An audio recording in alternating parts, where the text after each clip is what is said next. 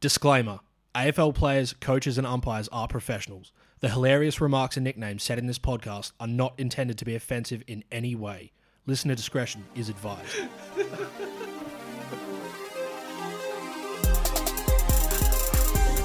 Kiss your cousin. Kiss your cousin. Kiss him on the lips. Ready, set, go. All right, this is the Cousins A F L Fantasy Podcast. I'm Keebs, coach of the Super Subs. I'm here with my cousin, Jados. Coach of N F N L, K F K L, no fife, no life, no fife, no life. How are you, cousin? Bad. You're bad. It's funny. So we're recording on a Wednesday. Normally we record on a Sunday night or like at latest Monday morning. So there's been time to get over the, the wounds of the weekend, but it's the, the recording in our chat this morning has just been refreshing all of the, the trauma that I received. So yeah, I'm, I'm feeling flat again, mate. What about we're just, you? We're just digging into some old wounds. Uh, no, nah, I'm good. I'm glad we're recording on a Wednesday. Far out. I, I don't know if I would have been able to record on Sunday. Would have cried live on the yeah, podcast. Me too. it it would have been a, an upsetting experience for our listeners. Yeah. Well, we just had to hear us whinge. Yeah, we had to reschedule twice. Once out of necessity. Actually, nah, no times out of necessity. Both times just oh, out of. the, the, the first one was depends how you define necessity. But I was traveling. I was working.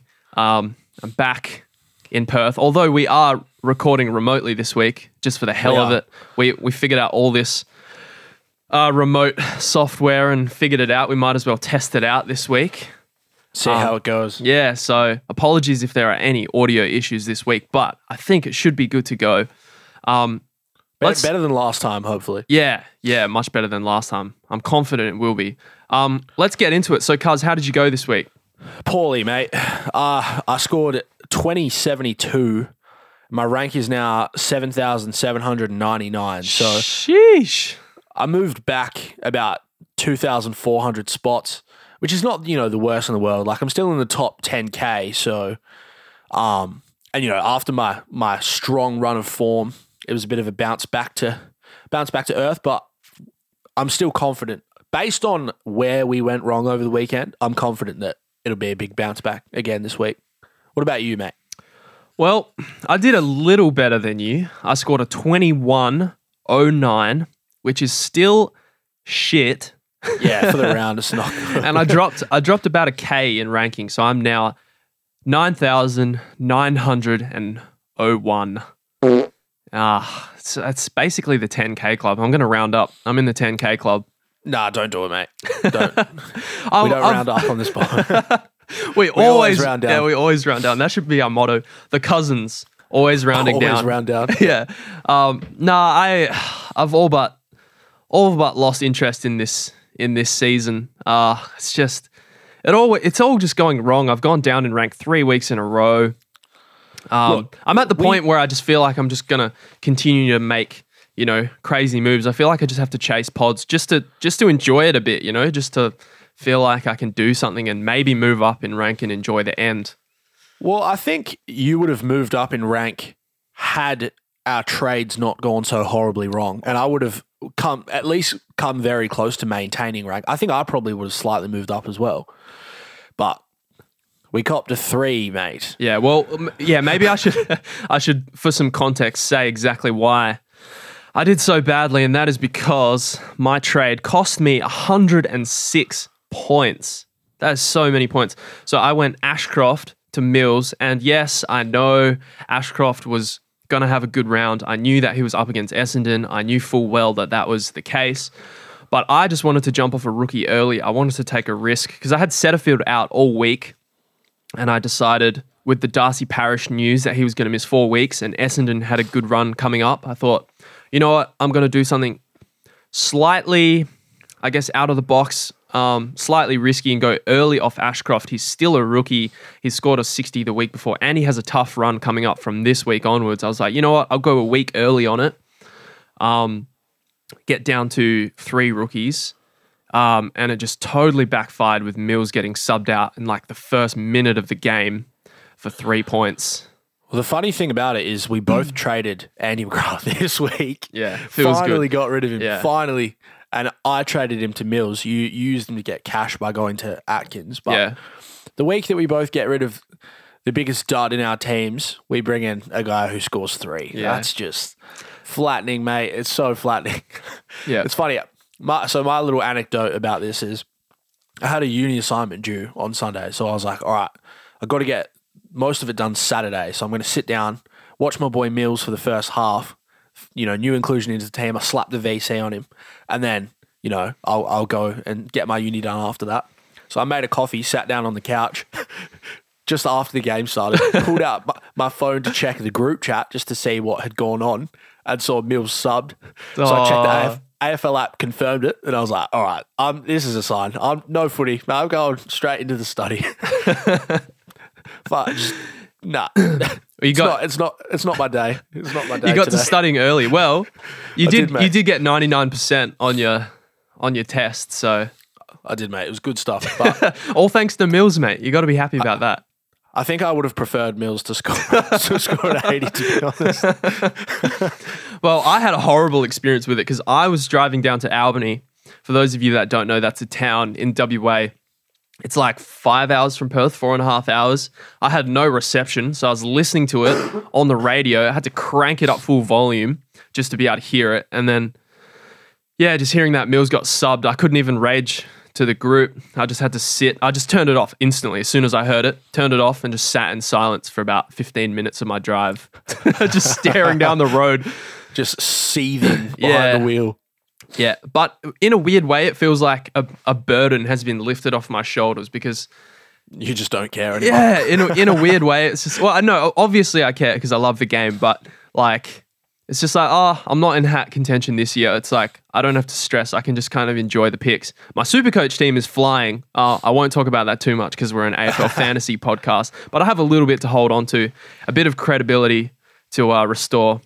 With the uh, Supercoach. I, th- I think based on um, the how long is left in the season and where we're at, because it's it's pretty close at the top. I th- I do think we're both still in in hat contention. We just need to absolutely like rocket up during the buys. But stranger things have happened, mate. Like we're not in, in, in such a tight season. We're not super far behind. But yeah, things like that are killers. There's, there's a couple that happen every year. I remember a few years ago, I, I captained Cogs for an injury and he, he scored like two. Oh, mate. Just pain. There was a couple people on Twitter that captained Mills as well. So yeah. the heart goes out to them because that is just horrible. Yeah. Horrible stuff, mate. Yeah. Yeah. All right. So let's get into our hogs and flogs for this week. Let's start with our hogs. Cuz, who did you have? Well, this is a bit of an interesting one, but I've gone for Josh Kelly. one hundred thirteen he scored, which is not, you know, massive by any stretch, but it's one of his biggest scores that he's had in the last few weeks in my team. Um, but the reason for the hog status for the week was that he scored thirty-five points in a seven-minute patch very late in the last quarter to absolutely save it and get to a great score. So... Josh Kelly with his last quarter heroics for a third week in a row. Just it's just good to see because you go from stress to just relief. It's just relief. So Josh Kelly, props, mate. He's, good stuff. He's saved it like three weeks in a row, I think. That's what I just said, mate. Oh, did you? I swear you only said he saved it this week. No, mate. Nah. All right. I wasn't listening to you clearly. No, but as a fellow Kelly owner, I'm going to give him a quick pump up as well. That's awesome. Awesome to see. Um, all right. My hogs for this week, and I say hogs because there are two of them. There's a joint nomination, and I'm giving it to Luke Pedlar and Seamus Mitchell. Now, usually people say you can't give your flogs or your you can't you can't bake your rookies, but we have been on this podcast, so I equally have to dish out the good to them as well. And Luke Pedlar scored an eighty and Seamus Mitchell scored a ninety-five. And that is awesome stuff for two rookies that I was like, I've been working so hard to get them off my field. And then when your your final two rookies are doing that, it just makes you feel so much better about your team. Seamus. I traded Peds. Yeah, you did, didn't you? Feels pain. bad. And he got he got C B As, mate. Yeah, well, I'm about he had to, like six C B As. I'm about to get into it. So Seamus had twenty-seven sorry, sorry. disposals, eight marks, and he had a couple of kick-ins. I think he had the same number of kick-ins as Sick Dog. And then Pedler kicked two snags and had a cheeky six C B As. So that's just beautiful stuff to see from your rookies. Tip my hat to your boys. Keep it up. Keep it right up.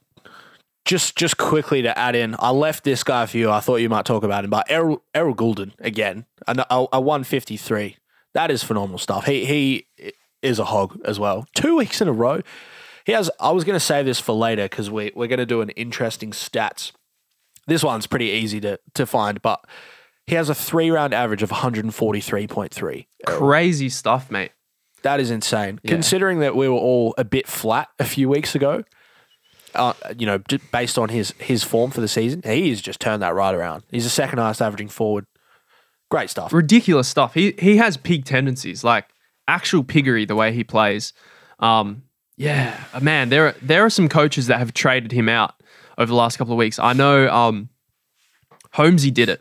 Holmesy traded him out three weeks ago or two weeks wow. ago. No, it would have wow. been three. Yeah.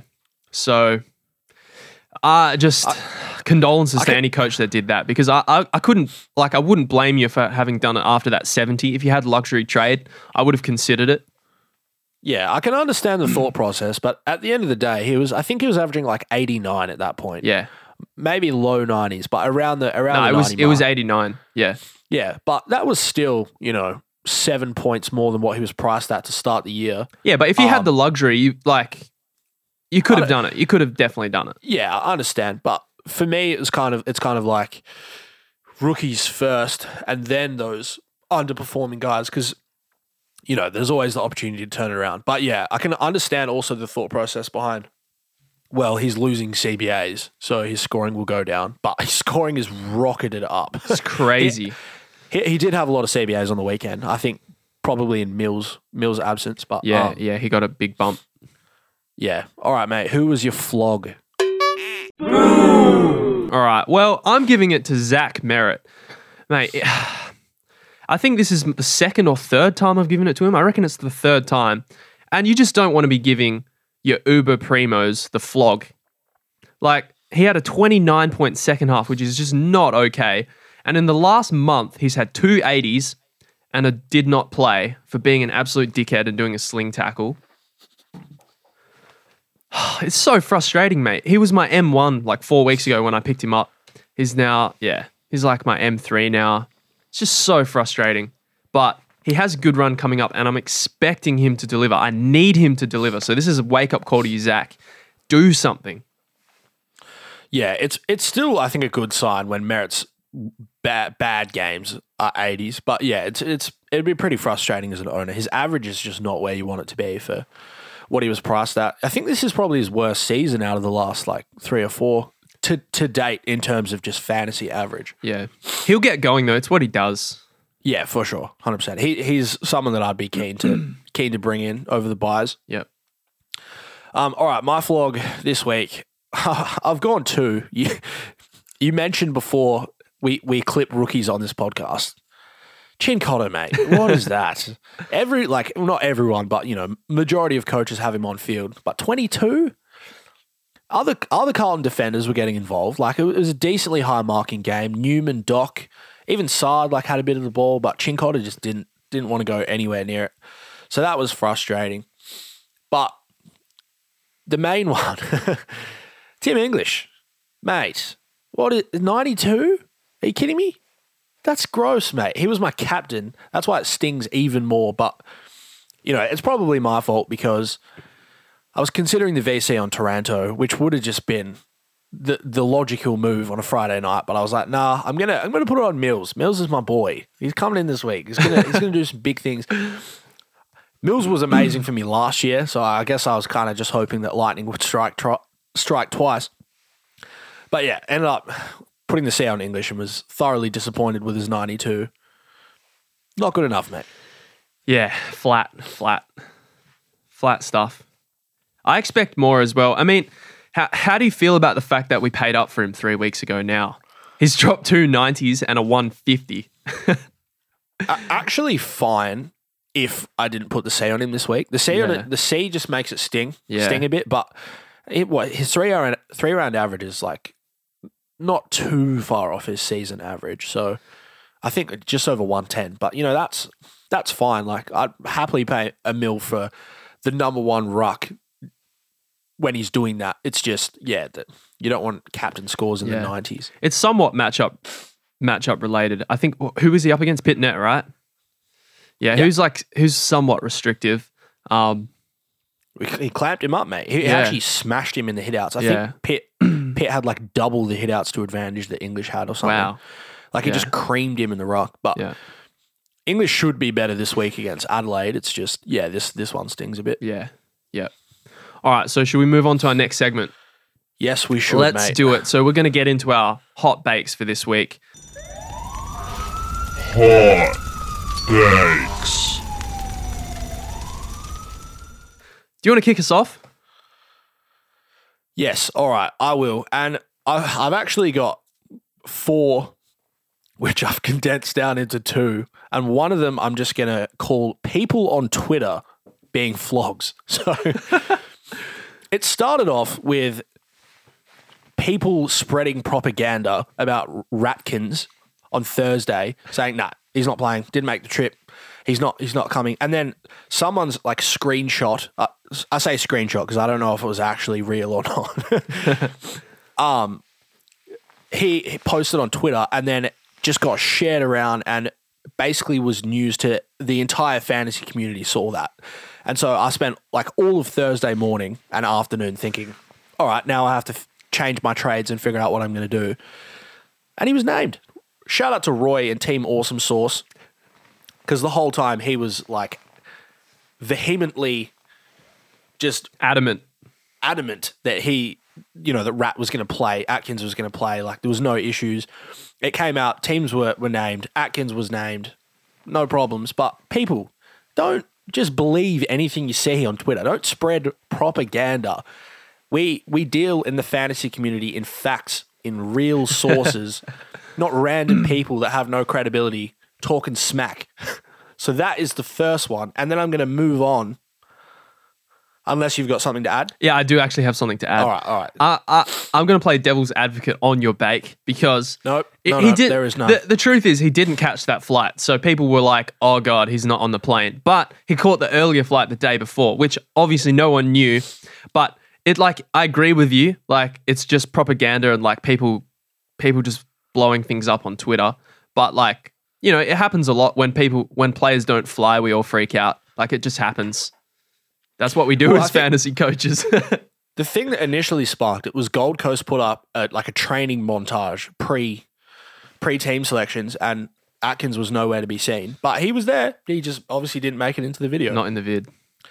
Um, the other part of people on Twitter, there's two more parts to this. All right. Is people who act like know-it-alls when a pick fails.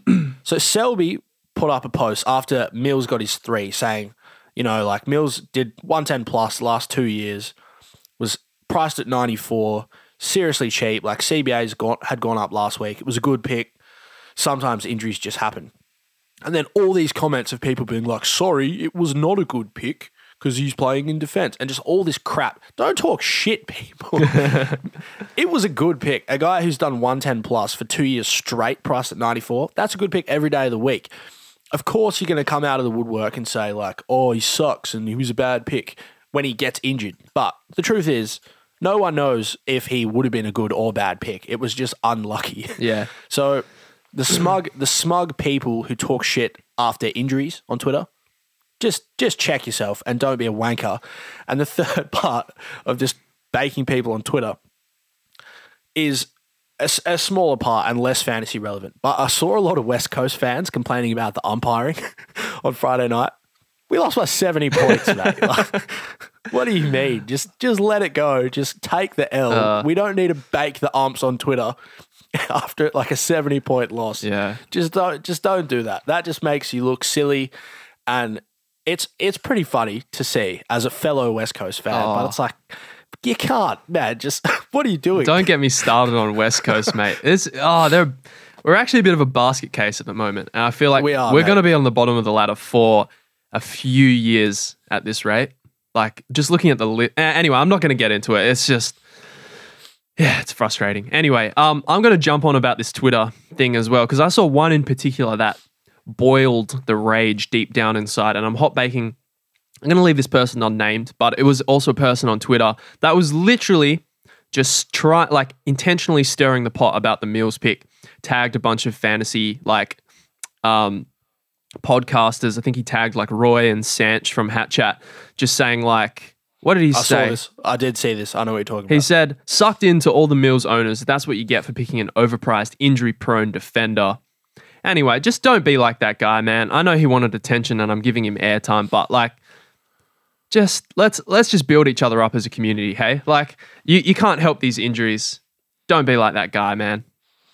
Yeah, I don't I don't understand people's want to jump on and like bash people on Twitter and just stir the pot, because like, what do you get from it? You just frustrate people, and I know that's satisfying to some, but like, mate, he just wants attention. ninety percent of the fantasy community on Twitter are like awesome, and they interact and try to help each other, and there's like good discussion flowing on Twitter, and like all the other content creators and like all, you, you know, again, like ninety percent of their supporters are just great people and make the community awesome. But you just get a few like that. They just talk shit and put up posts just to try and piss people off. And it's yeah. like, I think, come on, man. I think it feels like a lot just because it, just in a way, like negativity like sticks out a bit. You know, yeah, one hundred percent. Um, and like ninety or ninety-five percent of the positivity is just like kind of lost a little bit. But yeah, as a whole, the fantasy community is like is a good good bunch, you know. Yeah, there's just there's just some some bad eggs that want to try and ruin it for yeah. everyone. Well, he was, but like this guy was re- really was just trying to stir the pot. Like he he posted in the comments like a screenshot of having Goulden V C and all this stuff, and just like, look at my captain and stuff. Just just being annoying. Anyway, yeah, no, know-it-alls, mate. Yeah. You just don't don't be a wanker. Nah. That's that's the cousin's hot bag. Yeah. Don't be a wanker on Twitter. But I, I did have another small one, which was, I don't really even need to touch on it because I feel like we've we've done a lot of hot baking. But Stu- there's more Stewie to come, Ju- mate. Stewie Jew for playing Fiorini as a pure wingman, zero C B As. That's deserved. Get a grip. Yeah, get a grip, mate. He, I feel like Stuart Jew does this where he kind of makes up his mind on a player early in their career and then just like fails to see anything else and, and like won't try them in different roles or, you know, like like Constable is a good example. Came into the team as, as a half back just out of like pure necessity so he could try and get an A F L game. He got two games and then Stuart G was like, no, nah, seen enough, get out. And I, I bet you Constable doesn't play for the rest of the year now. Like Fiorini should be an inside mid, but he's been pushed out to a wing because F- Stewie Jew just refuses to play him inside mid and like has his mind made up that Fiorini's just like not going to be an elite player, so he just won't give him proper opportunities. Just get him in there, mate. He's so good as an inside mid. You got a grunt player who genuinely has the ability to be a beast, and you're putting like Bailey Humphrey in the C B As over him and like David Swallow in the C B As Alex over Davies. Him. Alex Davies. He in had the C B As heaps. Over him. He had heaps. That's horrible, mate. I'm I'm sorry, but like, and no disrespect to Alex Davies, but I don't think he's ever really going to be like a, a great A F L player.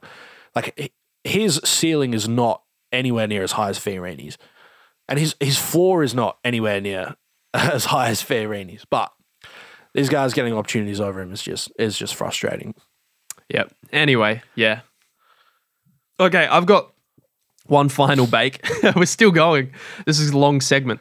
Um, it's a huge, it's just, yeah, a lot of hot bakes, man. Just the A F L about this whole sub, sub stuff that's going on at the moment, the sub discussion, and the, the coaches that are just being silly about it and being crybabies about having to omit their players or whatever in inverted commas just to make them the sub next week.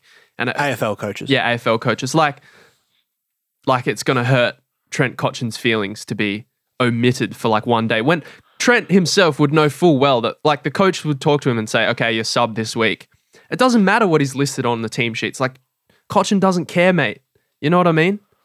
I don't know. Yeah. It's, and then, it's just words on, it's just words on a screen. Yeah. It's not like he, it, he thinks Cotchin is a bad player yeah. or like any of that sort yeah. of crap. And both the Scott, both the Scott brothers, the coaches, the Scott brothers I just, they're being whingy about it. And it's like the coaches, they yeah. voted for how it is and now they want to change it. And the way that it's going to change is just the biggest piss. Like, they're just pissing on all the fantasy coaches, mate, who I just want to say are some of the most avid, supportive, like A F L fans that exist. You know, we watch all the games, we know all the players, all the games, mate. We like you will not find more avid A F L fans than fantasy coaches, and the and the A F L are just taking a piss on all of us, and it feels bad. But I feel like as a community, we kind of need to be like, yo, A F L, like what's what's going on? When there, there's there yeah, should try be and, try and take a stand, yeah, because like all of us together, yeah. Man, anyway, it's just... I don't know. I don't know how we do it. Maybe we try and like make a petition and Maybe. just get, get like all the coaches on Twitter and Facebook yeah. and all the socials to, to sign it. But I agree, mate. It's pretty disappointing because we, like you said, we tune into every game basically. Like, you know, fantasy coaches and fantasy fans. There's one hundred fifty thousand of us. And I got to tell you, I reckon the vast majority of the people watching like North v Gold Coast on a late Sunday afternoon... A F L fantasy fans. Like, I feel like we probably contribute a lot of revenue to the A F L. Like, you know, we boost viewership numbers and we're like constantly engaged. And like, I feel like, again, us as a community, as a fantasy community, help to, uh, have helped to expand what the game is becoming. Yeah, exactly. In a way, you know, not to, not to like pump up our own tires or anything, but I feel like we're we're probably the most dedicated fans out of, you know, the bunch to just the game of A F L. And yeah, it's pretty it's pretty disappointing to have this stuff going against us. And then for them to tweet about it and in, in a pretty... Yeah, uh, it was like A F L fantasy fans look away. It's just like, oh, man. Yeah. Come on, just, man. Are you, are you trying to provoke us? Like, yeah. This is frustrating. You don't need yeah. to yeah. say...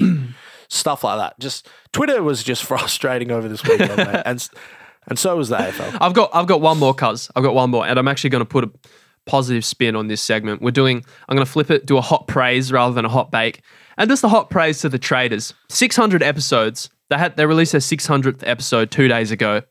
Yep, love it. What they've they've done so much for this community, and just like yeah, hats off to them. The traders, you guys are legends. Warnie, Roy, Calvin. You guys do the best stuff. You guys make the best content. We, we, the cousins here, we've been fans of you guys for eight or nine years. We've been listening almost from the start. Um, listen to every episode since you guys, you know, since we've become fantasy fans. Every single yeah, one. And keep, just keep, just keep up the good work. Yeah, hot yeah, praise agree. for the traders. Agree, mate. That's a good hot praise. Yeah. Just to, just to add on to your, your hot praise. I, I don't think I would have become anywhere near as involved in the game and as much of a fan of fantasy as I am now if it wasn't for the traders, because their bants on the podcast and their advice when I was starting out, second to none. So yeah, shout out to the traders because they've they've definitely helped spark the fantasy love in myself, and I know they've done that for a lot of many people. Other people, yeah, many other people in the community. So yeah. The dads of fantasy. The dads, yeah. Three dads. I love it. All right. So we're going to do things a little bit differently today because it's a Wednesday. Uh, rather than doing our good, bad, and ugly recap of the round, I feel like everyone already knows what people have scored. Emotions have settled down from the weekend. And we're going to kind of do more of a discussion leading into the next round and talk about some players and some talking points as opposed to, you know, just recapping what happened like four or five days ago.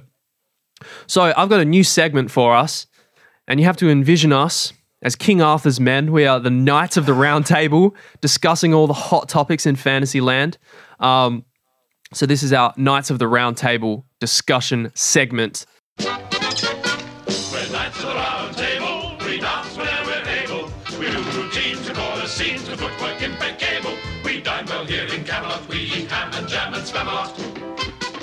And I'm kicking us off with Callum Mills.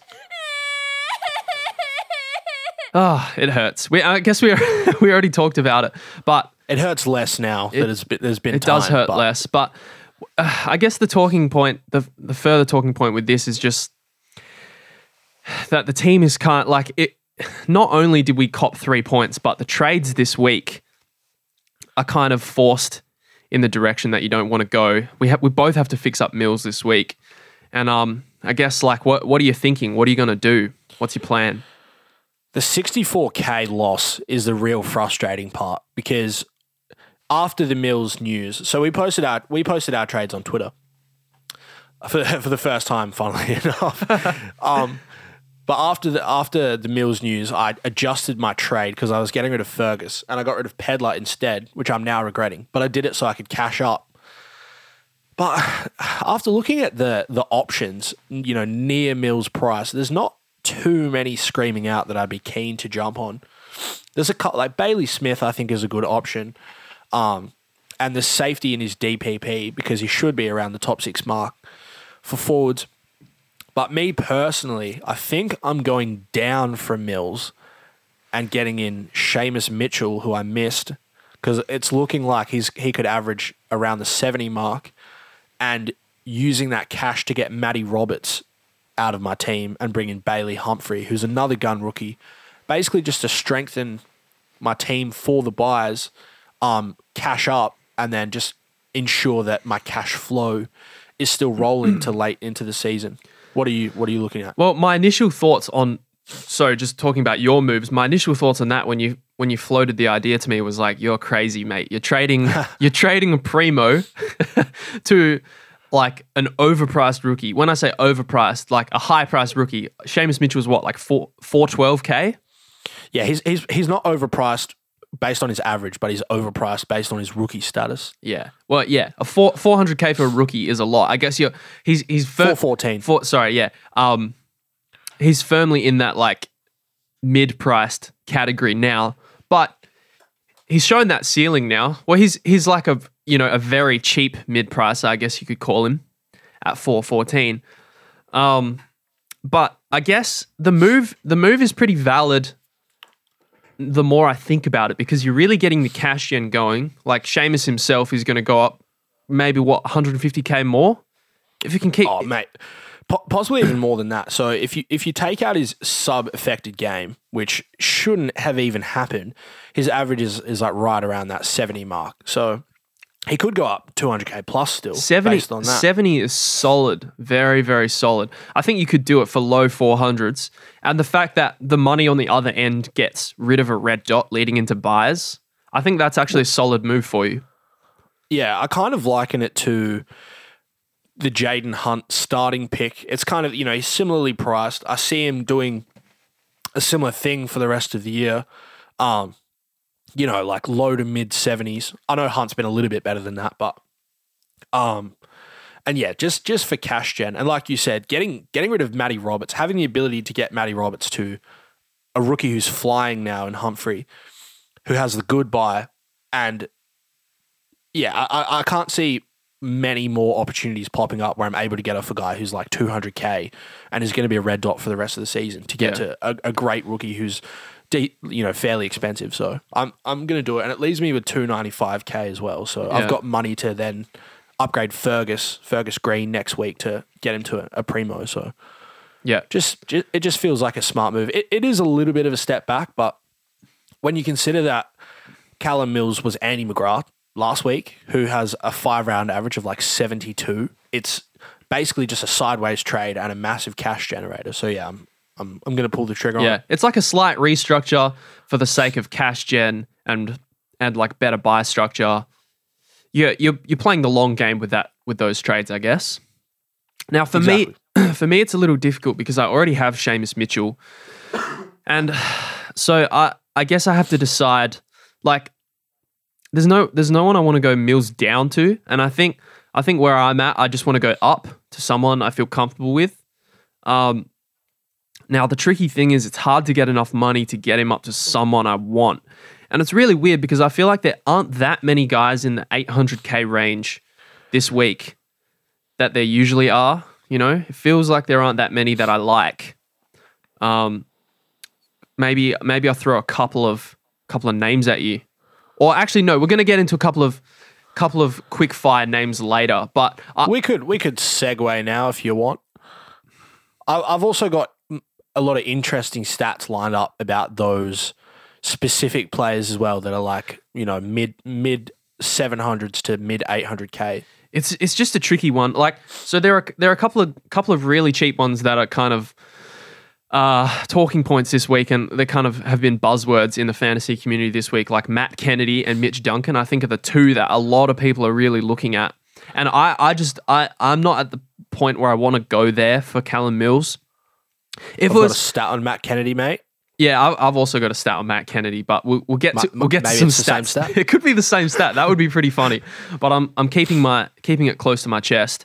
Um, but I don't really want to go there. I feel like if you got a rookie up to one of those guys, you might feel like it, it's it's a risk worth taking. But I don't know. I for me, I just want to get Mills to a primo that has the same buy. That's that's what that's where I'm at at the moment.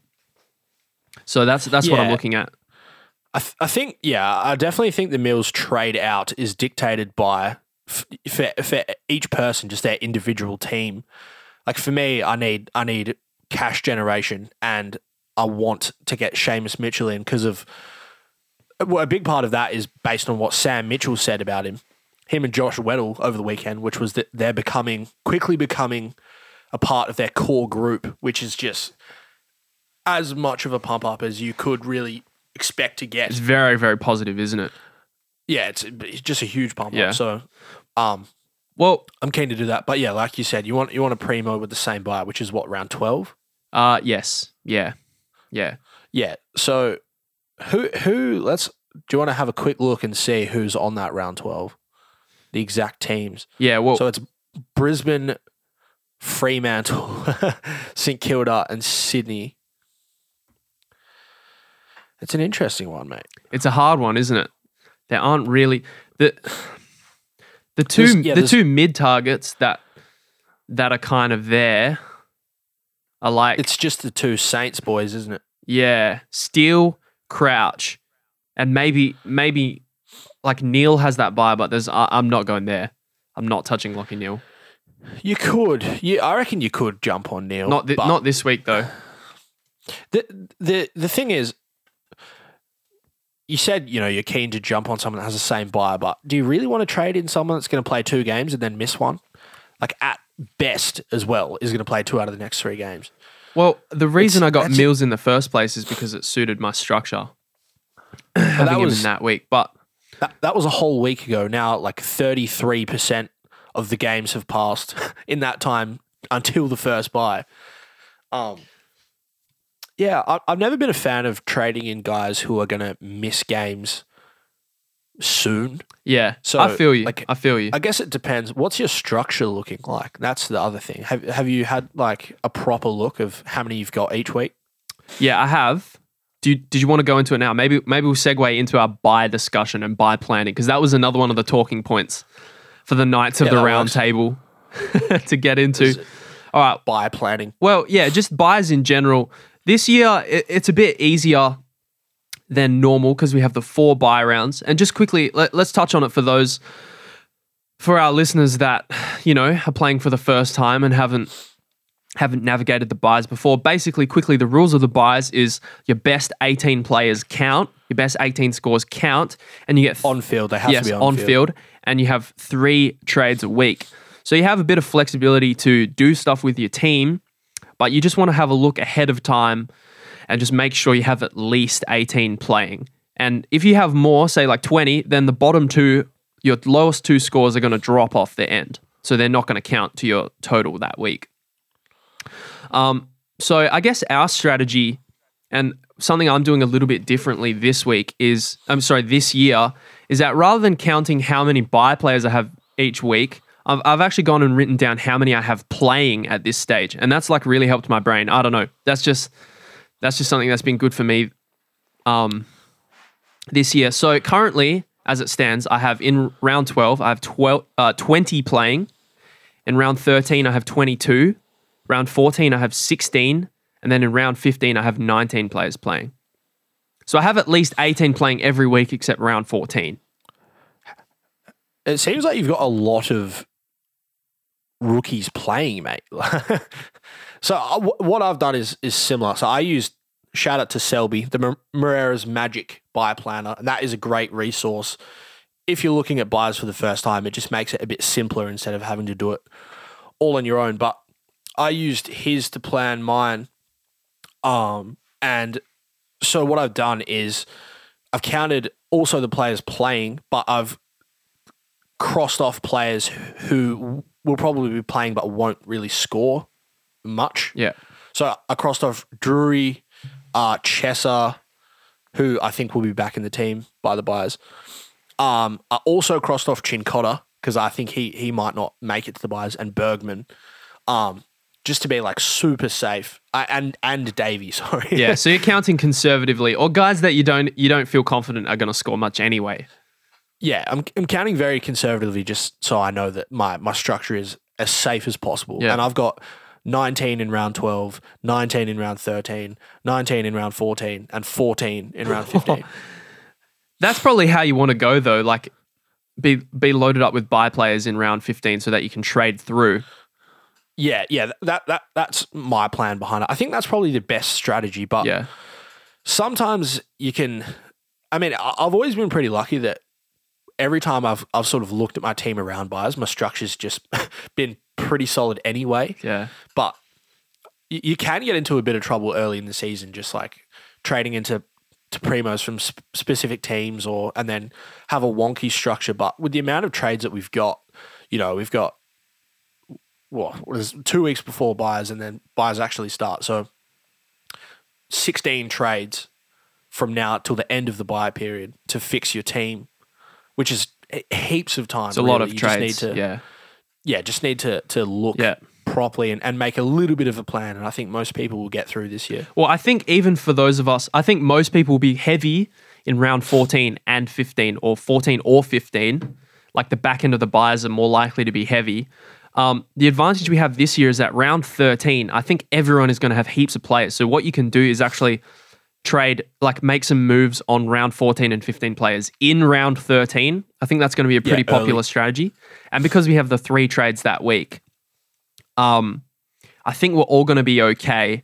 Um, I suspect there's going to be a little bit of sideways trading from a lot of coaches. Um, if you can, generally you try and avoid just like sideways trading primos through the buys. You want to still try and improve your team. Um, yeah, the gu- the guys that you'd be looking to move on are more the under yeah. unders, primos, yeah. or high mid prices like setters or J J. Yeah, those sorts of guys, and yeah. get them to, to actual uber primos, guys yeah. that are close to being the top of their line. Yeah. So I guess I guess to summarize, Keebs, um, to prepare for buyers, what we'd recommend as the cousins is to just first sit down and write down how many you have playing each week. And then what you want to do is like sort of make a bit of a plan. So what you want to do is you want to have trade in targets, and then you want to have trade out targets, like players that you sort of want to move on in the buys, and see see which ones you can get to which ones, basically. So for me, as an example, right, I've identified that I will need to make some moves in round fourteen because I'm a bit light on in that week. So, but it works out well for me because players that I can trade out that week, I have Setterfield, I have Warple, um, I have Seamus Mitchell, who who'll be ready to go in that week. So that's already three that will have money on their head that I can do stuff with, um, that I don't want in my team going like going on post buys. So I've got I've got plans to get rid of those guys, and then I've identified some targets from that round twelve buy, like Callum Mills, Brad Crouch, Jack Steele, Lockie Neal, Andy Brayshaw. So there are a bunch of targets that I've just got in my mind. I'm going to monitor their price leading into the buys, and hopefully try and make some moves and a more definitive plan as we get even closer. Yeah. One of the awesome things about the buys, which is is underrated, is that you can always get uber primos in, which feels great because you can do two down, one up, yeah. instead of just one and one. Yeah. And so it's it's pretty easy to improve your team over the buys. You just have to be careful to not jump on rookies that are just going to sit in your team and be red dots for the rest of the year. Well, I think that that is actually one concern. And I, let's let's segue into our next talking point, which is the fact that there are just it's no all, rookies at the moment. It's all going nicely, isn't it? It is mate? going it's nicely. Fl- flowing through. We've got some flow this morning, mate. Bit of feng shui. It's the coffee. Yeah. It's definitely the coffee. Yeah, I'm two coffees deep. It's coffee instead of beers. Maybe that's it. Yeah. That's funny. As. All right. Well, I think, yeah, the, the lack of rookies at the moment is is a massive concern. Just for just for now, like with our with our plans for this week, and also for the buys. Um, like I yeah, I don't know. At at this stage this week, like I'm looking at bringing in someone that you, that is like highly priced for a rookie, which is Bailey Humphrey. What is he, like three hundred sixty K? Yeah, but to exactly. me, to me, I think he's the best option for my team um, this week, and then going into the buys because A, he has job security, which like none of the other rookies really have. We've seen he has scoring potential now. He has like a two-round average of like eighty. Yep. His role is getting better week like as the weeks go by. I think he had a few C B As um, in round nine and a couple in round eight as well. Um, he's got a low break even. So even though he's like three hundred sixty K, to me, he's one of the better cash gen options that we have to downgrade to. So I don't know. Are there any other names that you want to float out there? Because I can't really think of anyone to well, bring there's in. Not many coming, there's not many coming through. That's why I'm this week with my trades jumping on Mitchell and Humphrey because it's two rookies I've missed, but I'm just I'm just choosing not to miss them. Yeah, I guess. Um. Yeah, there's not really many coming through. It's Harry, Harry Sharp. Harry Sharp is a popular one this week. What are your thoughts on him? Yeah, I, I don't mind it, but J S is the concern with him. I mean, he he showed that his scoring potential is fine. Um, he's got to two hundred ninety K, and he's still cheap enough that you can grab. But this, I would say, for Sharp, just based on J S, would definitely be the last week that you can jump on. Um, another one who's come through is Tom Berry from Gold Coast. He also has that good buy. He's three hundred nine K, so he's on the expensive side. And he also possibly has some J S concerns, but um, I think you could pay for him based on his buy as well. Like, p- players, players with that buy are just going to be so handy this year. Um, he doesn't have the best scoring potential, but I think he could average, you know, maybe a, a touch over fifty and could drop a, a, a decent score or two through the buys to help get you through.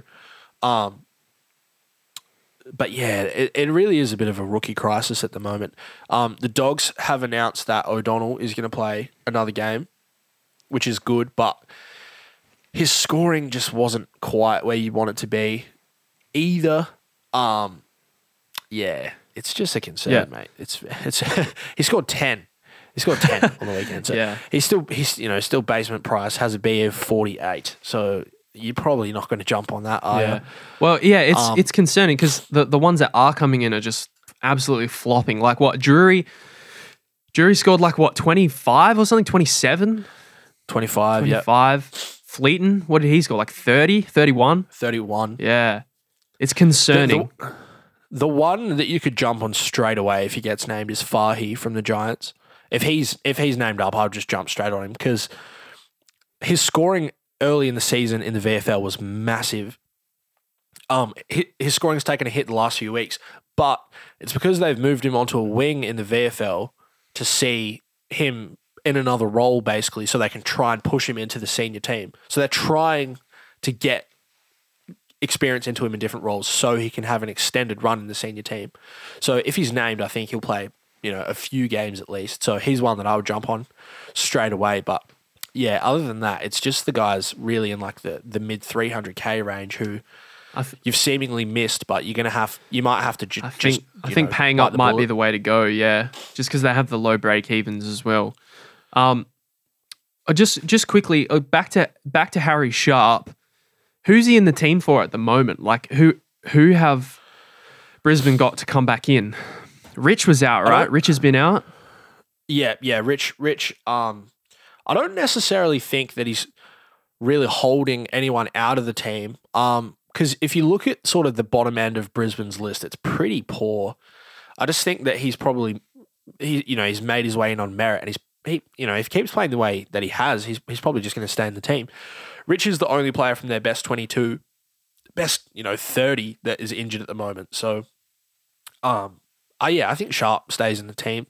The concern with him though is that once Rich comes back, he might get pushed out to be a sub, and you won't know because team's named twenty-three now. Yeah. So, yeah. So, Rich is listed as one to two weeks away on the injury list at the moment.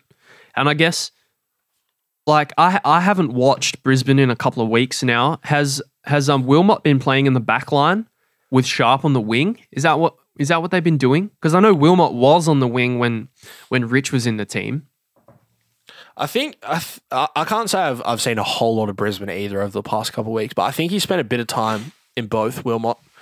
Um, there's definitely been talk of him playing in the back line, but I don't know how. Yeah, so he had two kick-ins on the weekend, Wilmot. Um, yeah, so and if you look at his heat, heat map, it's it's mostly defence. Disposal efficiency was good too. That's actually, I think, probably a good sign for Wilmot. Yeah, he, well, he'll just go back onto the wing as soon as Rich is back. Like, I don't think his job security is a concern at all. But I'm just talking about Sharp. If Sharpie's just yeah, going to yeah. get get flicked out. Yeah, Sharp is definitely on the wing, looking at his heat map. Yeah, Sharp for sure. But um, what I was getting at was, um, yeah, I think Wilmot might stay in defence and play and, and continue to play a bit more defence even when Rich comes back. Um, but yeah, Sharp Sharp has been good, man. I, I can't see why they would omit him from the team. It's just... I feel like it's such a hard year to predict what coaches are going to do. Very hard, yeah. Yeah.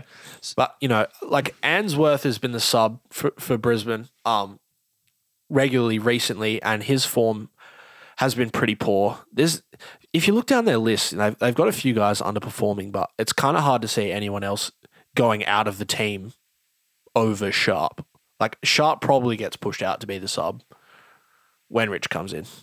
That's what I've like. It, if you look at their team list right now, which, which I'm doing um, from the weekend, like right down the bottom, you see Answorth, Gunston, Cameron, Jared Berry, Starcevich, McCarthy, Payne. Like none of those guys are going out no, of the team. None of them. Answorth, Answorth is the only one. So, um, yeah, it is. Or Leicester actually. Leicester's probably the other one that that would would potentially go out for Rich. So maybe Sharp has some J S in the in the. Short term, um, like no, ordinarily you would just be like, yeah, just just get him. But the fact that we'd need him over the buyers, and that like it's two weeks until their buy, and then Rich will be cherry ripe in like three rounds from now, coming off their buy, and it's just like, well, Sharp and and buyers are also a great opportunity for coaches to soft drop their players as well because they don't play for a round.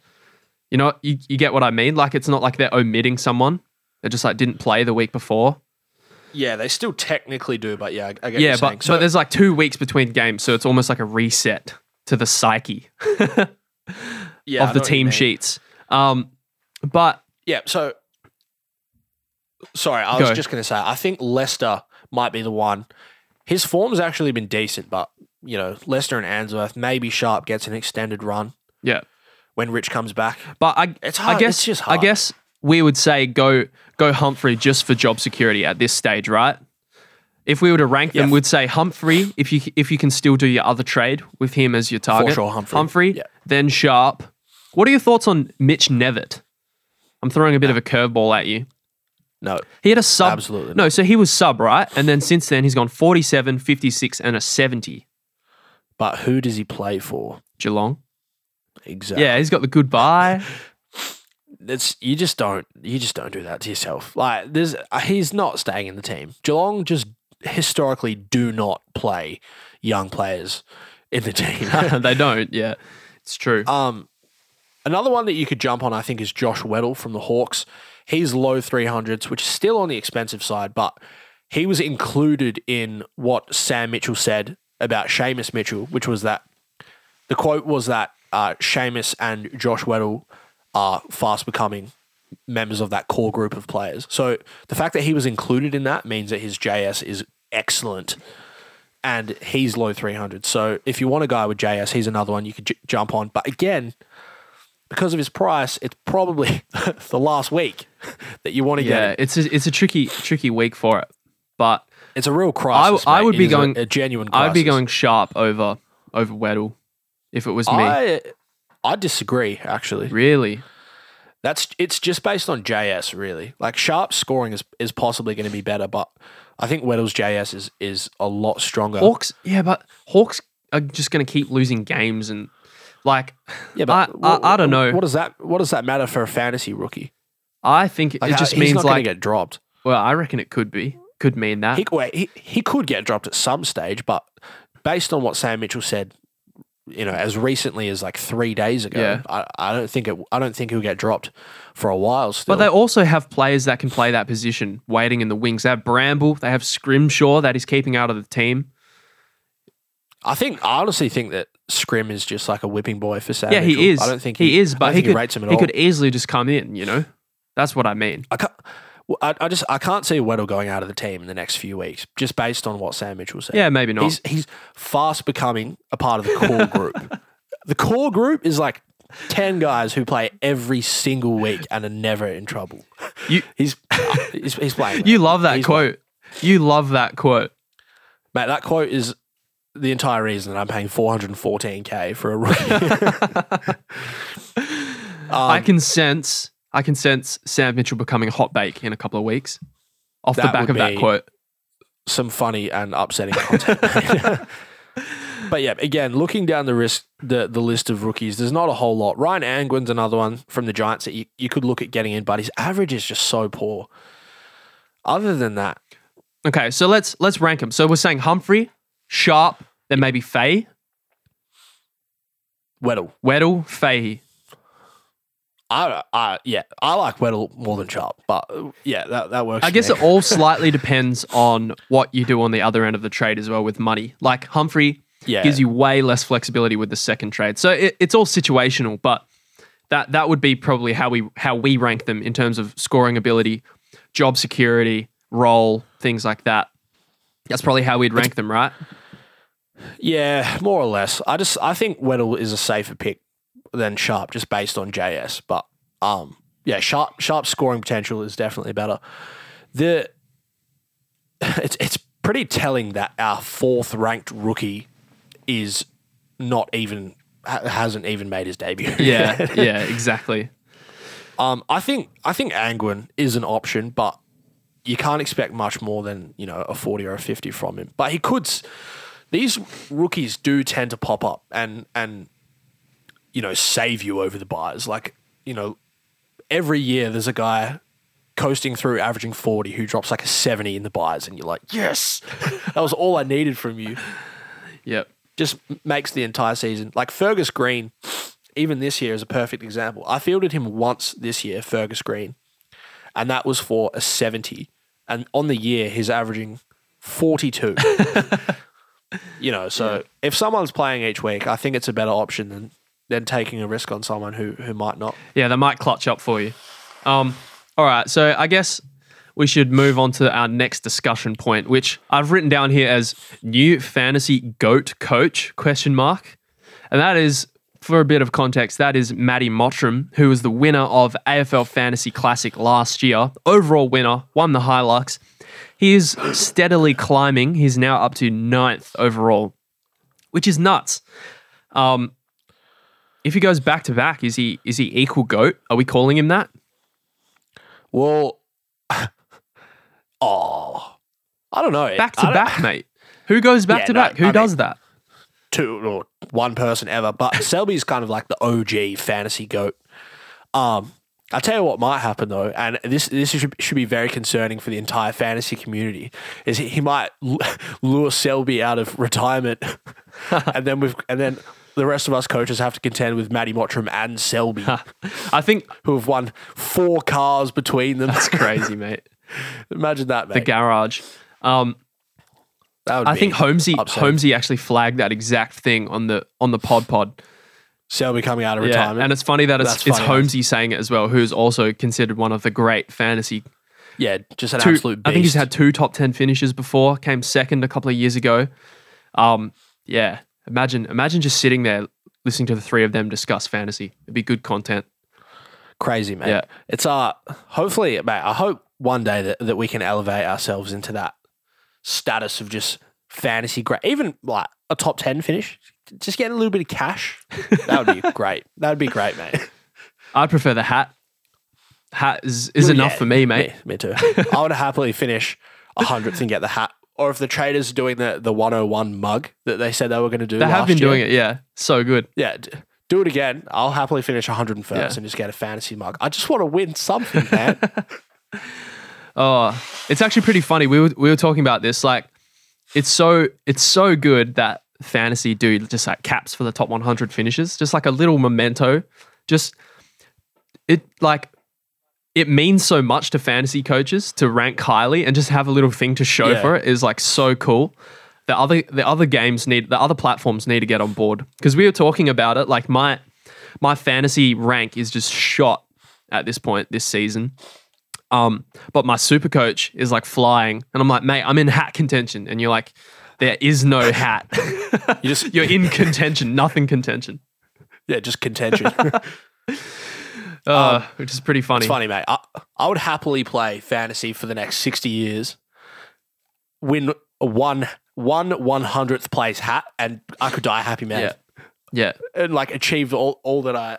I, I really wanted to achieve in fantasy or needed to achieve. Yeah, but one hat, mate. That's all That's all I want. But if you don't, you've brought shame to yourself, to family. your family, yeah, to our family. To the podcast. Yeah, to everyone. Our listeners. You brought shame to all of us, the cousins. You too. You too, mate. one day, one yeah. day, mate. Uh, that, that'd be that'd be nice to dream. I, I don't even know. I'll, I'll literally frame that hat and just hang it up in the, in the podcasting studio. You wouldn't, and then every time you walk walk in, you have to kiss it. You wouldn't cover your bald head with it? No, mate. The the Chrome Dome needs to be seen by everyone. All right, let's move on to our final discussion point, which is the new team well, selection rules. I was going to say, before you move on, we've already discussed this because you hot-baked it. I did, yeah, but like... We don't need to discuss it, mate. All right. It's already been discussed. There's nothing really to discuss, just that it's frustrating. And it, it, all it means is that we have to try and predict now who the subs are from the twenty-three. The other concerning part to it was that the A F L said that teams can, can treat emergencies as like part of the squad, and they can make changes with them um, like, you know, at a moment's notice, which is also frustrating. But again... There's not much to say other than that. It's disappointing for fantasy coaches, and it means that everyone has to just be a bit more prepared now when it comes yeah. to the games on the weekend. Just quickly, I did want to discuss it because it feels like there's a lack of clarity to, like, when it, when does this come in place? Is it in place as of this week? That uh, it feels Apologies. feels a bit unclear to me. Apologies to our listeners. I'm a, a bit of a sick man at the moment. Yeah, you're sneezing and sniffling. Sniffling away. Yeah. Um.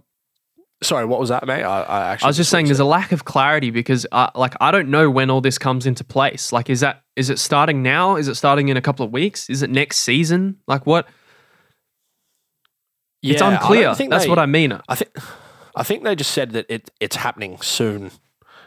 Kind of, yeah. Awesome. I, I, I don't know. I'm kind of confused. Classic I think, A F L, just even even more, just shitting on us. We, we can expect to see it at some stage within the next. Well, this this week even, maybe, I think. I don't know. I, I, I don't no know, one knows. Honestly. Yeah, it's happening soon, though, so be prepared, yeah, people. Stay alert. All right. We'll post about it if it happens this week. Well, that concludes our Knights of the Round Table discussion. We've covered everything in fantasy land, I think. We're pretty thorough. Um, let's move on to our next segment, and I wanted to have a quick discussion or quick quick fire Um, of some players who are potential options. I'm just going to float some names to you, Keebs. You don't have to say yes or no, um, but just give us a little, you know, give us your thoughts on all these players. I've got a quick fire for you. All right, I've got one for you as well, mate, but mine is massive. Massive? Yeah, I've got a lot of players. Oh, right, right, right. I thought you meant like one player. That was massive. Um, I got excited. All right, well, I'll hit you with mine first, and then you hit me with yours. All right. Um, first one is Matt Kennedy. Yeah, love it. He's cheap. Uh, I've got stats on him. I've got, a, I've got stats on everyone, mate. I'm the stat man. But um, nah, he's he's you know six forty-seven k. He's cheap enough that you can easily jump on and expect ninety plus. He has J S concerns, so you'd want to do it from a rookie. But yeah, I love it. All right, Mitch Duncan. Nah, do not get him in your team. He is so inconsistent now. He's one of the fantasy like. O Gs. He's done a lot for our teams, but he's just old now. Plays for a team that are going to rest him. He's dropped, what, a forty, a fifty, and a sixty in the last, like, five weeks. Just don't do that to yourself. Don't, do not get Mitch Duncan. Under any circumstances, people, don't do it. Uh, yeah, I, I, I think I agree with you on that one. He he will drop a couple of ceiling games. It's what oh, he does, course. But the thing is, like, I went, I went, I tried to find some stats on Mitch Duncan because I, I was thinking about it and I wanted to talk about it on the pod. And just when you look at those three games, the forty and the fifty and the sixty, how do you explain those scores? I know the forty, I think he was tagged, right? But the, then the yeah, other he, two, he, what, what the, you actually can't find an explanation for the scores, and that's the main concern. It's just like, oh, he's he will just have a shit game whenever he wants to. Yeah, yeah. It's because he, uh, it's because he, he plays a more inconsistent role now, and he's old. But yeah, don't don't do that. Don't just don't do it. Everyone, everyone, no. There's your warning. All right, here's one for you, Brad Crouch. Yeah, he's cheap. Scores have been inconsistent. Um, it's a little bit it would be a little bit frustrating as uh, as owners, but um, yeah, he's cheap enough now that you can just pull the trigger and not really think twice about it. He has been sitting in as my trade target for probably two or three days now. Um, he's basically the best I can get to for for Mills. Um, yeah, I don't know. It it feels weird because like four weeks ago, we were all thinking, like, he is comfortably a top eight mid. We were all like, man, he'd be such a rude pod. We all, like, in hindsight, were like, oh, man, we should have got him. He's have, he's going to have such a great season, just the way he finished last year. And then as soon as Steele came back into the team, he's just gone full potato. I think he's scored two seventies, an eighty, and a ninety. Is that right? Yeah, yeah. The concern is that it does overlap. It, it coincides with Steele coming back into the team, but I don't. I don't actually think the two things are related. I think it's just a coincidence, and he should be like a one oh five guy for the rest of the year. I think so too. Like if you if you look at his history, their history together, um, he doesn't he hasn't affected Crouch that much historically. Nah. Um, and it's not like Crouch has had no C B As in that time. I think he he had slightly less.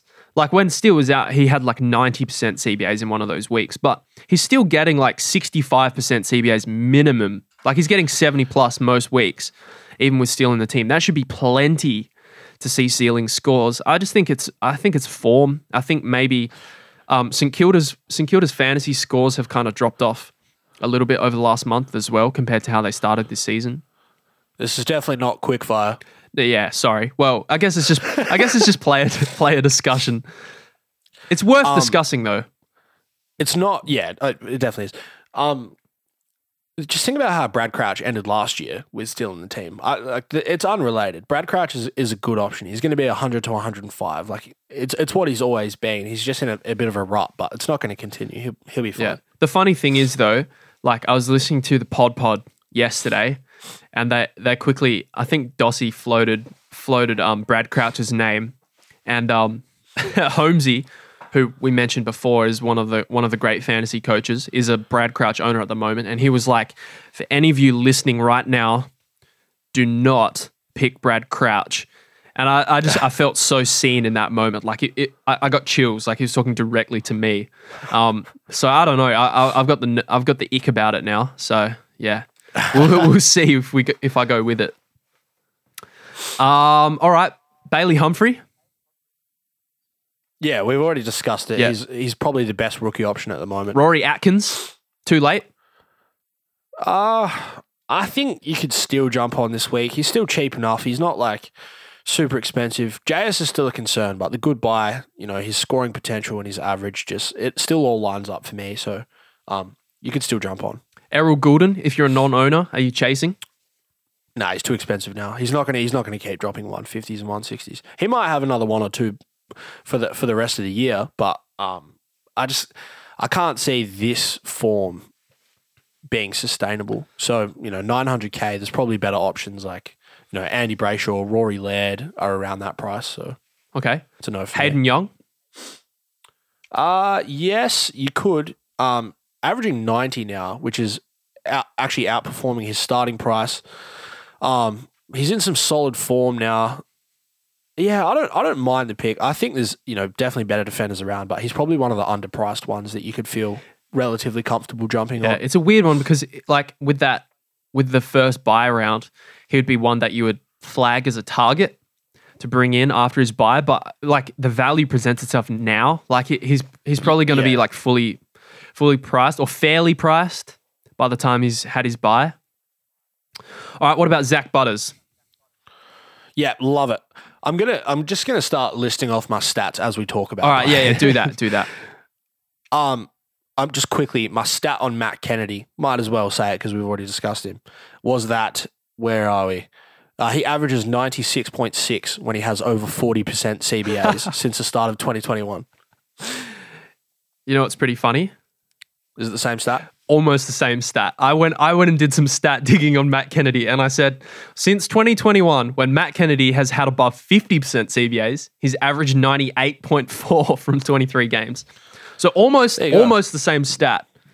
Similar, yeah. Both good. forty percent C B As for for a ninety-seven, fifty for a, what, ninety-nine. That that's so solid. If, if Matt Kennedy's in the in the C B A rotation, he's going to score well. Yeah. Um all right, returning back to Butters. He has averaged ninety-eight point seven since he moved into the midfield from uh, Port's last six games. That's a, a decent sample size now of, of some solid form. He's still under eight hundred K. I, I yeah, you could definitely jump on it. He's he's made a believer out of me because I wasn't keen. After his first couple games, I was like, nah, classic Butters, just a random patch of form, doesn't mean anything. But it's been sustained now, so he's still underpriced. Um, yeah, I like the pick. I think he's around the mark for a top six forward. Yeah, we've said it for years that he's had so much fantasy potential, and I think this year might be the year that he finally puts it together. All right, one last name from my list is Bailey Smith. Yeah, I think this one's a no-brainer. You you sourced the stat last week. Uh, this is actually your stat, but I've got it written down. Um, it's that he averages one hundred six point six with fifty plus, uh, fifty percent plus C B As from fifteen games um, since the start of twenty twenty-one. That's solid form. He had eighty-seven percent on the weekend. I think he's, you know, if he if he keeps the C B As up, well, I mean, this, we got the stats to back it up. He's a one oh five guy at least, so. Um, yeah, it's an awesome option. He's still super cheap as well. He's going to be around the top the, the top six mark. So I'm a I'm a massive fan of Baz this week.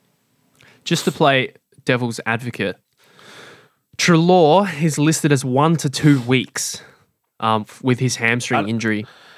Are you concerned? I don't think it matters too much. I just much. think Dog's midfield rotation has just been so up in the air all year, um, and obviously we're we're saying that his value. It presents itself because of the fact that he's getting C B As, you know. But outside of the C B As, what what is Baz average? It's like ninety, it's like high nineties, I think, like ninety-six or ninety-seven off the top of my head. With no C B As, I can't remember. It was like sub, like any like, it's, less it's than like ninety-two. Yeah, yeah. It's not. Yeah. It's like kind of where he's priced, you know. So it's that's, yeah, it's less, but the value is only there if he can maintain the role. And Treloar was getting so many C B As. Um. Before he got injured, and he's only one to two weeks away. I don't think it's Treloar's going to come back and they're just going to chuck Bailey Smith back back in the forward line, though. Like, I, I don't think he's going to lose all his C B As just because Treloar comes back. Um, and even if he does, ninety, ninety-two, like mid nineties for a forward is is not bad by any means. So I think it's just a safe it's a safe pick. Yeah. He'll be around the mark for a top yeah. six. If not, you know, he'll, he's only going to be a couple points away. So yeah, it's still you know a season long keeper pick. Yeah. I think you just have to curb your like your enthusiasm with it or your expectations a little bit, just because like I don't think you should expect the uber uber uber primo that he was at the start of last year. Maybe for the next couple of weeks, but like oh, he's not he's not averaging like one thirty. No, no, no way. That's what he did the start yeah, last year. But like I, I just mean like yeah, I guess he's still a decent pick as a forward because he'll be around the mark of a top six, even even with that mid nineties average that he might go back to. With Treloar coming back, but who knows? He might he might not go back to it. That's all I'm saying. Yeah. All right. I'll uh, I'll get going on some of my names. Yep. I got to just delete delete some off my list because we we overlap. Simpkin is my first name. Uh not yet. Got a stat for go. you. So Simpkin is averaging at ninety-four point two since the start of twenty twenty-one from forty-nine games. So that that is a three-year sample size of him being a mid-nineties guy, and he's seven hundred K. That like that is just that's a yes every day in my book. You get you know you you take the, the good with the bad with, with Simpkin. He's going to have random games where he drops a sixty for no reason, and it's frustrating, but being that cheap, I just I think it's a it's a massive yes. personally. Yep. All right, Day. Will Day. I'm saying no. Yeah, me too. He's only averaged eighty-seven point seven. Uh, sorry, eighty-seven point three since coming back from his suspension, um, which is a little bit of, of a, a disappointing hold for owners, I would say. That's probably where I see his form staying as well for the rest of the ninety, year. What do you think? ninety? Yeah, around the ninety mark, I would say. All right, J J. Um, what's he priced at now? I'm going to say no. six hundred fifty-one. Oh, he's put up good scores, and he has he has been a genuine primo in the past, but I'm saying no. He, he hasn't been a primo. Hasn't he averaged like ninety, ninety plus before, like ninety-three or I something? Think, J J, I think he averaged ninety-two from like ten games. One oh, year. Okay. But, uh, um, I've got another stat for you. All right, go, go, go, go. So J J has a seven-game average of eighty-four point one since he's moved back into defence. And that has coincided with the Dogs going six and one with a percentage of one hundred twenty-five point one. Wow! So I and I actually think it's a decent influence over the result of games. He is a gun in defence. He's so much better I, there. I, could, I, I can't believe how long Bevo is playing him in the forward line for. Ridiculous. Yeah, I, I could I could see him sustaining an eighty-five for the rest of the year based on on previous form, yep. previous history. Yep. All right, next name is Witherden. I've got. I've literally got stats on all these. Yeah, players, go. Keep so. just keep going. You're, you're on a roll, mate. What What do you think of Witherden, mate? What's he priced at? I haven't actually looked or, at him.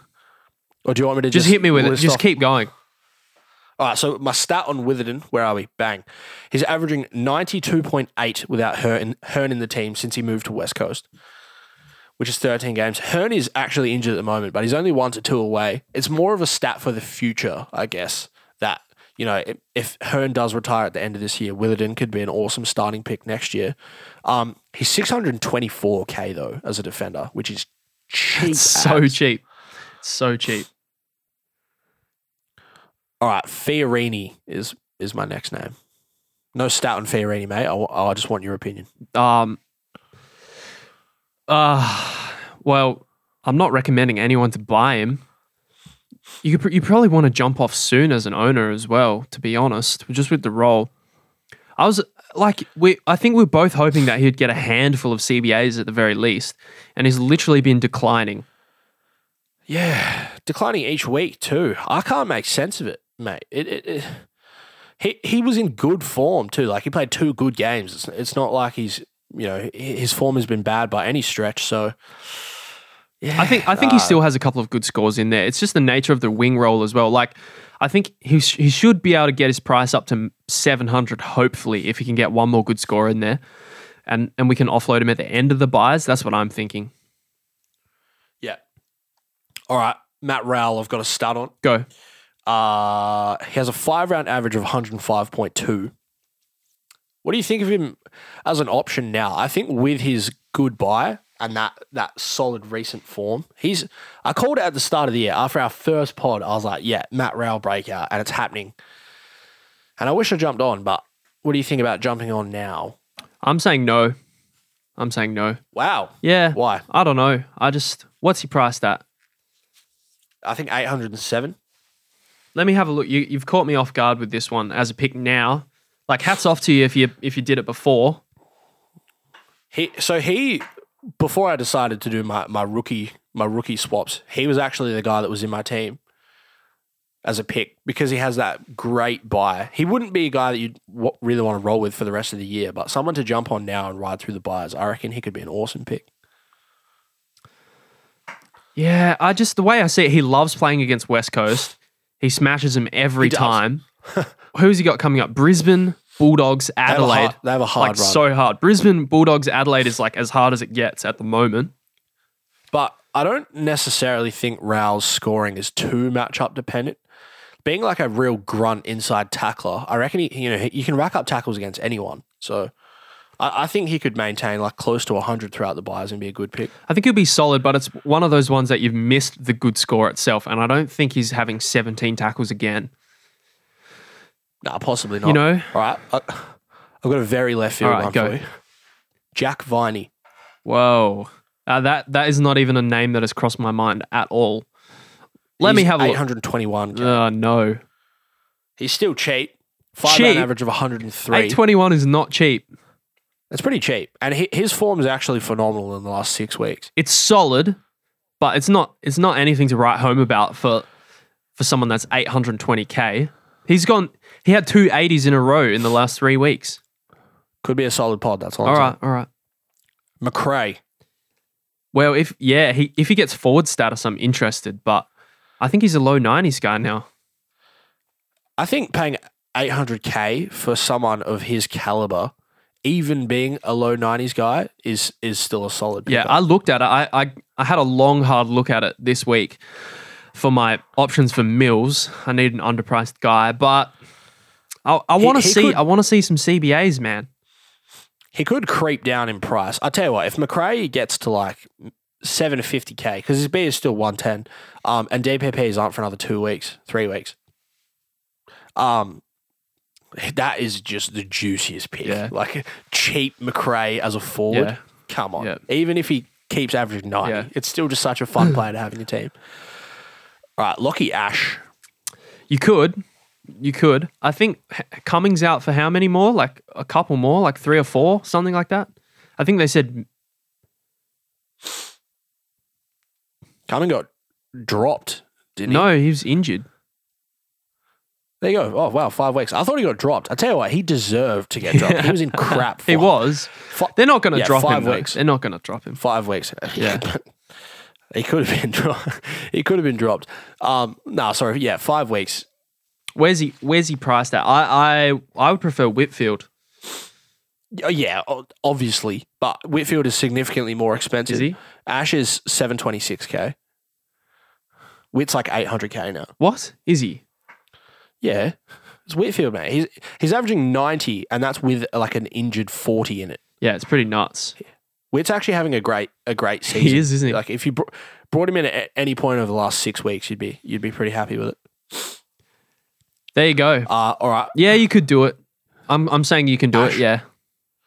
Yeah, I don't mind the pick either. All right. What about Max Gawn? Um, I'm looking at it.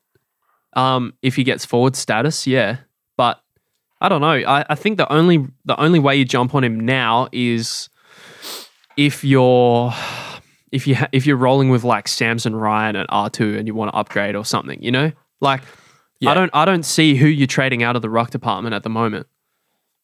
If Max does get forward status, he's he's probably going to be one of the first players I try and jump on because there's no R threes coming through. And so having like any kind of ruck insurance backup would just be so valuable. Yeah. Um, yeah. So he'd he'd be one of the first guys to jump yeah. on if he gets just D P P, just just on that quickly though. Actually, another name to float as just a watch is Darcy Cameron is expected to to be back this week. Yeah, you just need to see some like you know a game or two of form when he comes yeah. back off, off off a big injury, yeah. but he's still. But cheap, he's got that. So yeah, I know. think he has an early buy, doesn't he? Oh no. Round fourteen off the top of my head. I can't say I, I memorise every team's buy, but... Yeah, he's got the round fourteen buy. He could he could be a trade-in option into the final buy. Pl- He'll be cheap. Plays a couple games, and he's yeah. got the forward forward ruck status. The cons- c- the concern is Mason Cox, man. Yeah. He was phenomenal he was, on wasn't the weekend. He? Scenes. It's a funny thing Absolute to say. scenes. All right, I've got one more name for All you. Right. that I know that you, you were actually intrigued by last week, which is Jager. Jom. Nah, I'm saying no now, actually. Even though he was good again. You've changed your mind. The the thing is, right, is that Fife has played inside mid as the sub two weeks in a row, and I think it's only a matter of time before he gets a full game as an inside mid. Jom's not role is going to change. Not role. His, Jom's role is not going to change when, when Fife gets a full Jom's game. Jom's not role? He was... St- yeah. But he will stay. He'll stay as an inside mid. Uh, Erasmus has been getting C B As. Yeah, in the last but he's couple. been he's that, been solid as well though. Yeah, I know, but I'm I'm saying he's probably going to be. They're, they're not going to take Jom, who's in the leadership group, and like they they just recruited out of the C B As. Like clearly they're not because his form early in the year was crap, and he still got C B As. Yeah. So. All right, should we get on to some stats, mate? Just quickly, some awesome, hold the phone, mate. Stats. Hold the phone. It's time for our Rob check-in. You forgot, didn't you? I did forget this week. It's time to check in on the big fella. This week, he had thirty-nine hit-outs and still only managed seventy-six points. One tackle isn't what you want to see from the great man. And uh, our motto for, for Rob is hit-outs and effort. And uh, this week, he only brought one of them to the table. So he was getting annihilated by Marshall. Like he, I, I don't know what the exact stats are, but at halftime, he was on like twenty-one and he was getting smashed in the hit-outs, just getting like obliterated around the ground. It was probably the worst game I've seen Rob play up until that point. um, but I want to see his last quarter stats because Marshall, yeah, Marshall rested in the last quarter and Rob, that's when Rob did most of his damage. He had thirty-three points in the last quarter. So yeah, I think it was just a bit of luck that got him to his seventy. We need more from the big fella. Our reputation. Bit, con- bit, bit concerning, mate. Yeah, he's um he's kind of representing like how our seasons are going. The cousins from a, from an A F L fantasy perspective. We're just just wonky. Yeah, as as Rob goes down, wobbly. We go down with the ship, you know. one hundred percent. Yeah. Anyway, I think it's time to get into our interesting stats segment. You've actually been rolling off heaps of great stats today, um, but I've got a couple prepared for you. Yeah, I, I don't actually have that many left, but I still do have a few. All right, so. well, I've got, I've got, I think two. All right, All right the first one is this: in the last five games against Matt Flynn, Ruckman have outperformed their season average by twenty-three point seven nine points.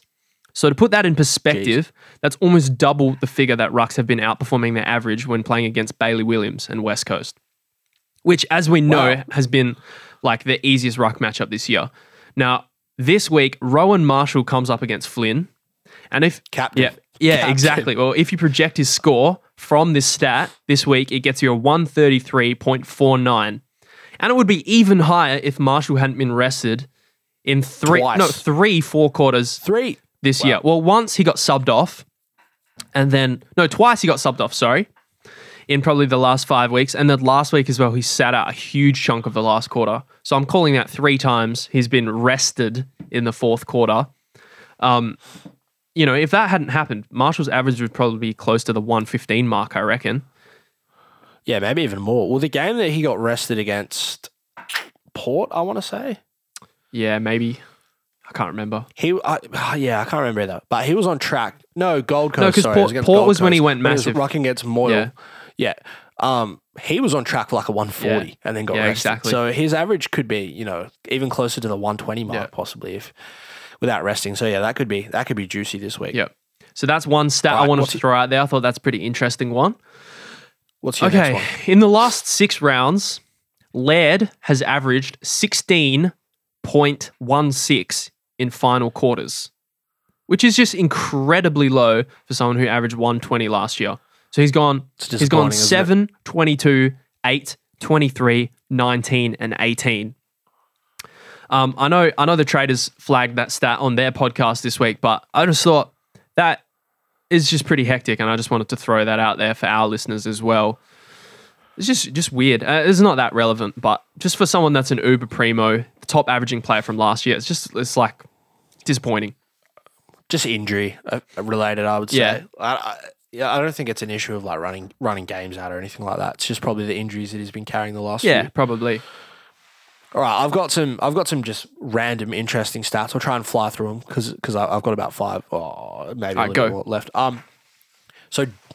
Jez Cameron hasn't dropped below eighty-two on the year. Wow, that's insane. That's, inc- that's incredible for a keeper. I forward. can't believe I gave him to you in keeper as well. For Bruce. Oh, let's go. Uh, anyway, that. that's one of the rare trades that I've won in our keeper league.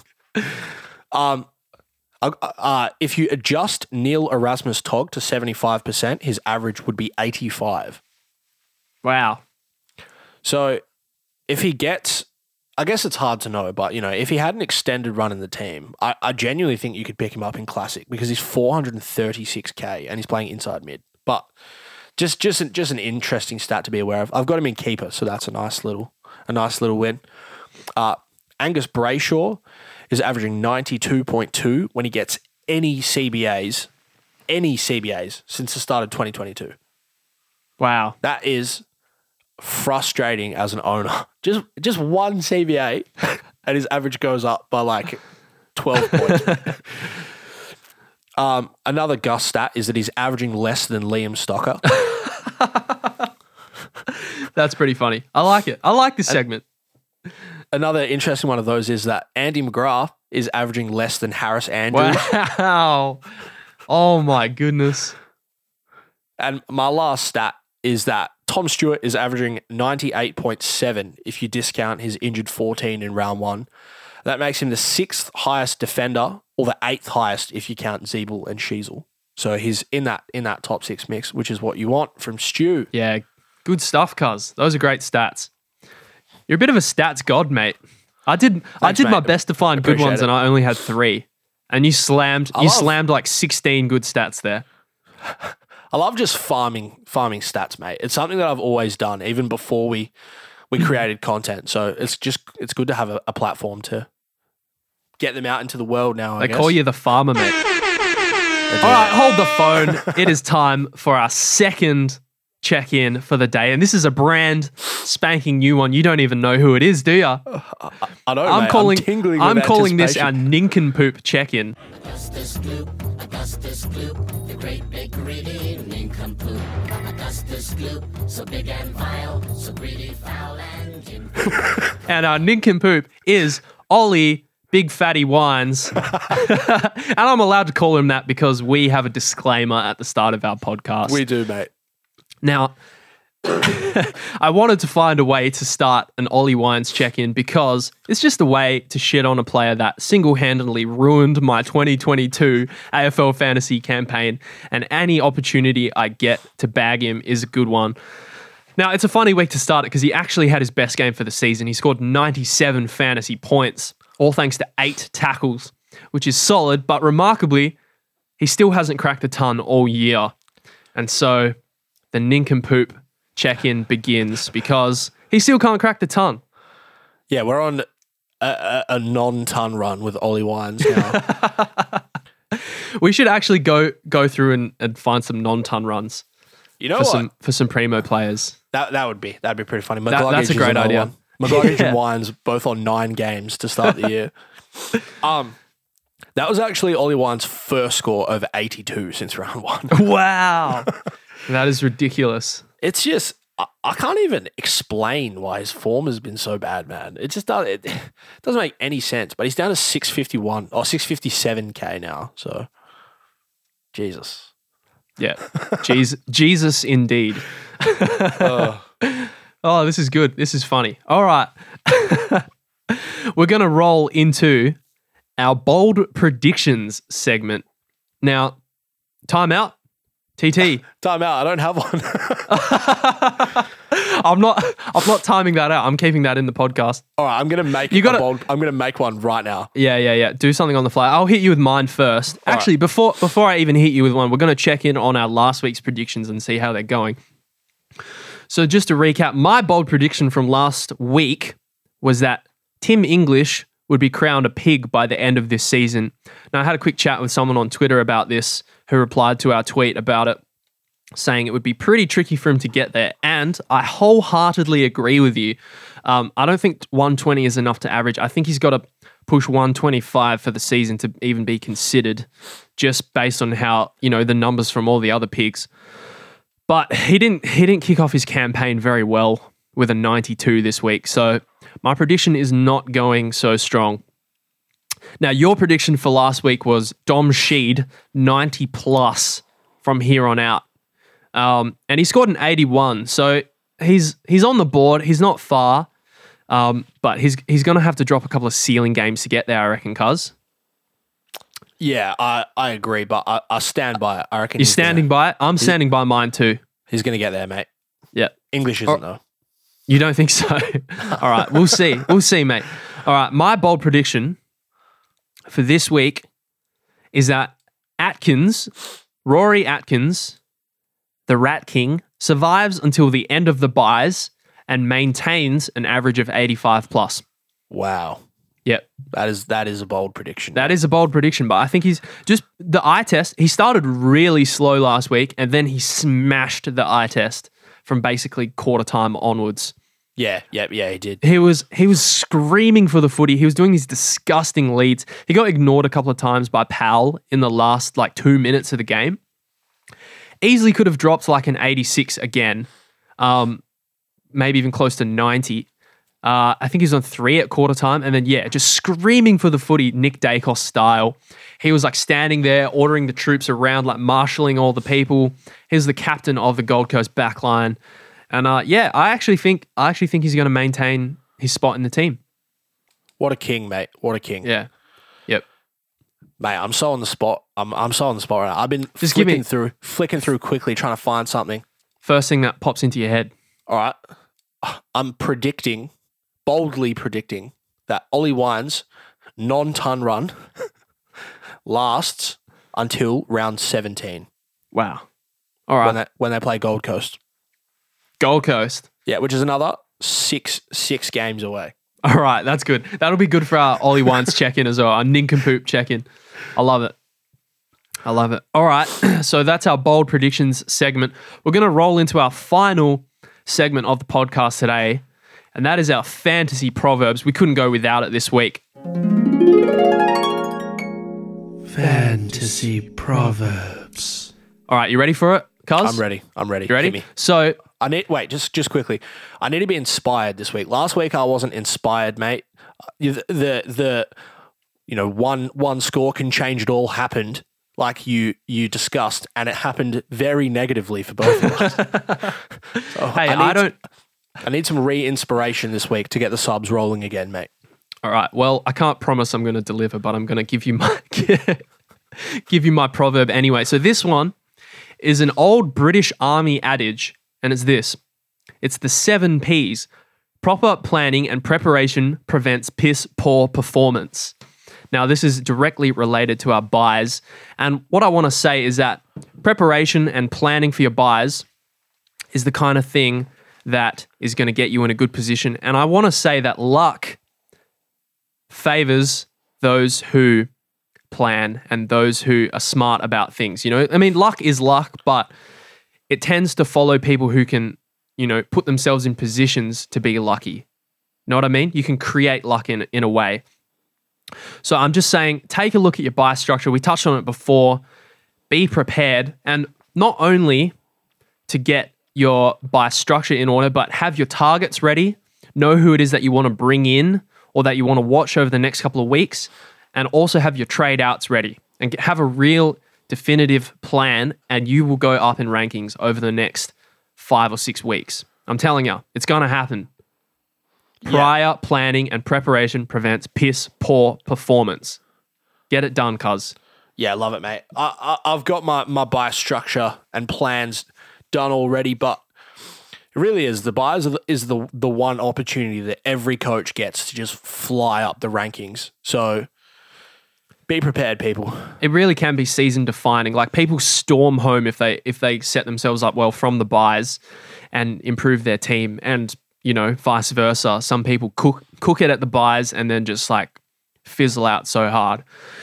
Um, so you know, get prepared, be prepared, and you will do well. Love All right, it. Love it, mate. So I think that might be a good place to wrap up the podcast for today. It's been another long one, a cracker. It has. I don't know how long we're at. Oh, I do know how long we're at. You Hour do. thirty-six, mate. Yeah. Yeah. It's good, though. I think it's been really, really good. I think there's been a lot of good discussion. Um, anything else you want to say before we before we wrap it up? Not not particularly, mate. Nothing springs springs to the top. Um, it was nice to switch it up this week and try something a, a bit different with the interesting stats and the talking points instead of yeah. the good, the bad, and the ugly. Maybe we'll, we'll put out a Twitter poll and we'll see what our listeners think. Yeah, I um, think that's a good idea. Get let some us, fe- let us, get some yeah, feedback. Let us know. Send us a D M, whatever.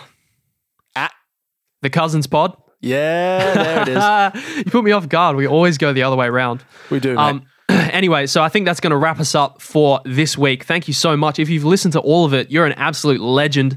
We love you. We love all our listeners. We love what we do.